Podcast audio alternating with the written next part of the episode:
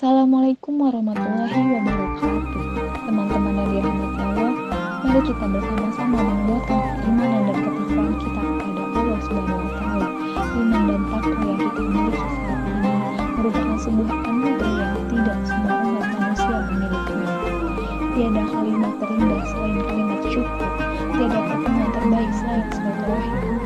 Atas izin Allah Subhanahu wa taala, alhamdulillah kita masih bisa diberi kesempatan untuk menyambut bulan penuh kesucian yaitu bulan Ramadan. Teriring lantunan takbir di lisan dan di hati kita, kita niatkan hati kita untuk selalu bersujud kehadirannya sebagai bentuk konfirmasi ketaatan kita kepada Allah Subhanahu wa taala dalam ikatan iman, iman yang bersemayam di relung hati yang terdalam di mana hati seorang mukmin adalah hati yang terkoneksi dengan Allah, hati yang selalu beritiba kepada Rasulullah Shallallahu alaihi wasallam yang semoga Allah Subhanahu wa taala melimpah curahkan sholawat dan salam kepadanya. Puasa Menurut Imam Al-Ghazali dalam kitab Ihya Ulumuddin, puasa terdiri dari tiga bagian. Yang pertama puasa awam, yaitu puasa masyarakat awam pada umumnya.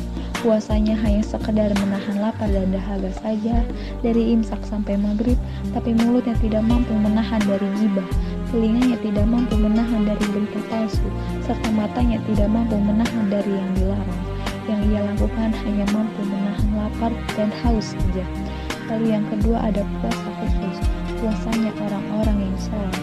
Selain menahan makan dan minum, tidak mampu menahan mulut dari gibah, berita palsu serta fitnah.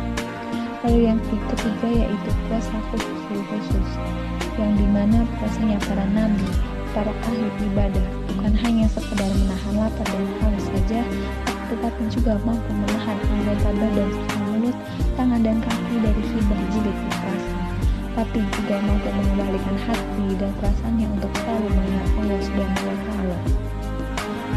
Adapun syarat diterimanya puasa yang pertama yaitu menjalankan puasa secara syar'i.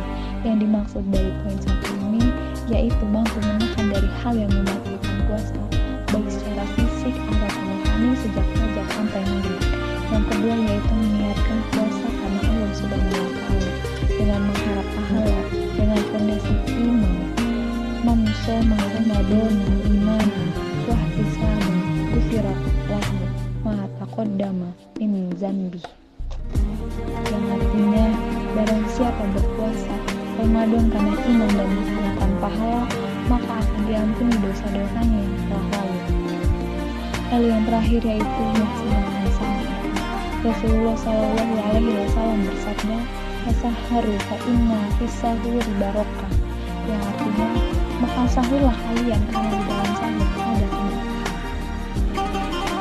Lalu disunahkan untuk mengakhiri waktu makan sahur dengan waktu yang tak jauh dari saat terbit fajar. Sebab Rasulullah Wasallam melakukan sahur saat menjelang Sekian yang bisa saya sampaikan. Kurang dan mohon maaf. Mohon nun wal wa ma yaskurun. Assalamualaikum warahmatullahi wabarakatuh.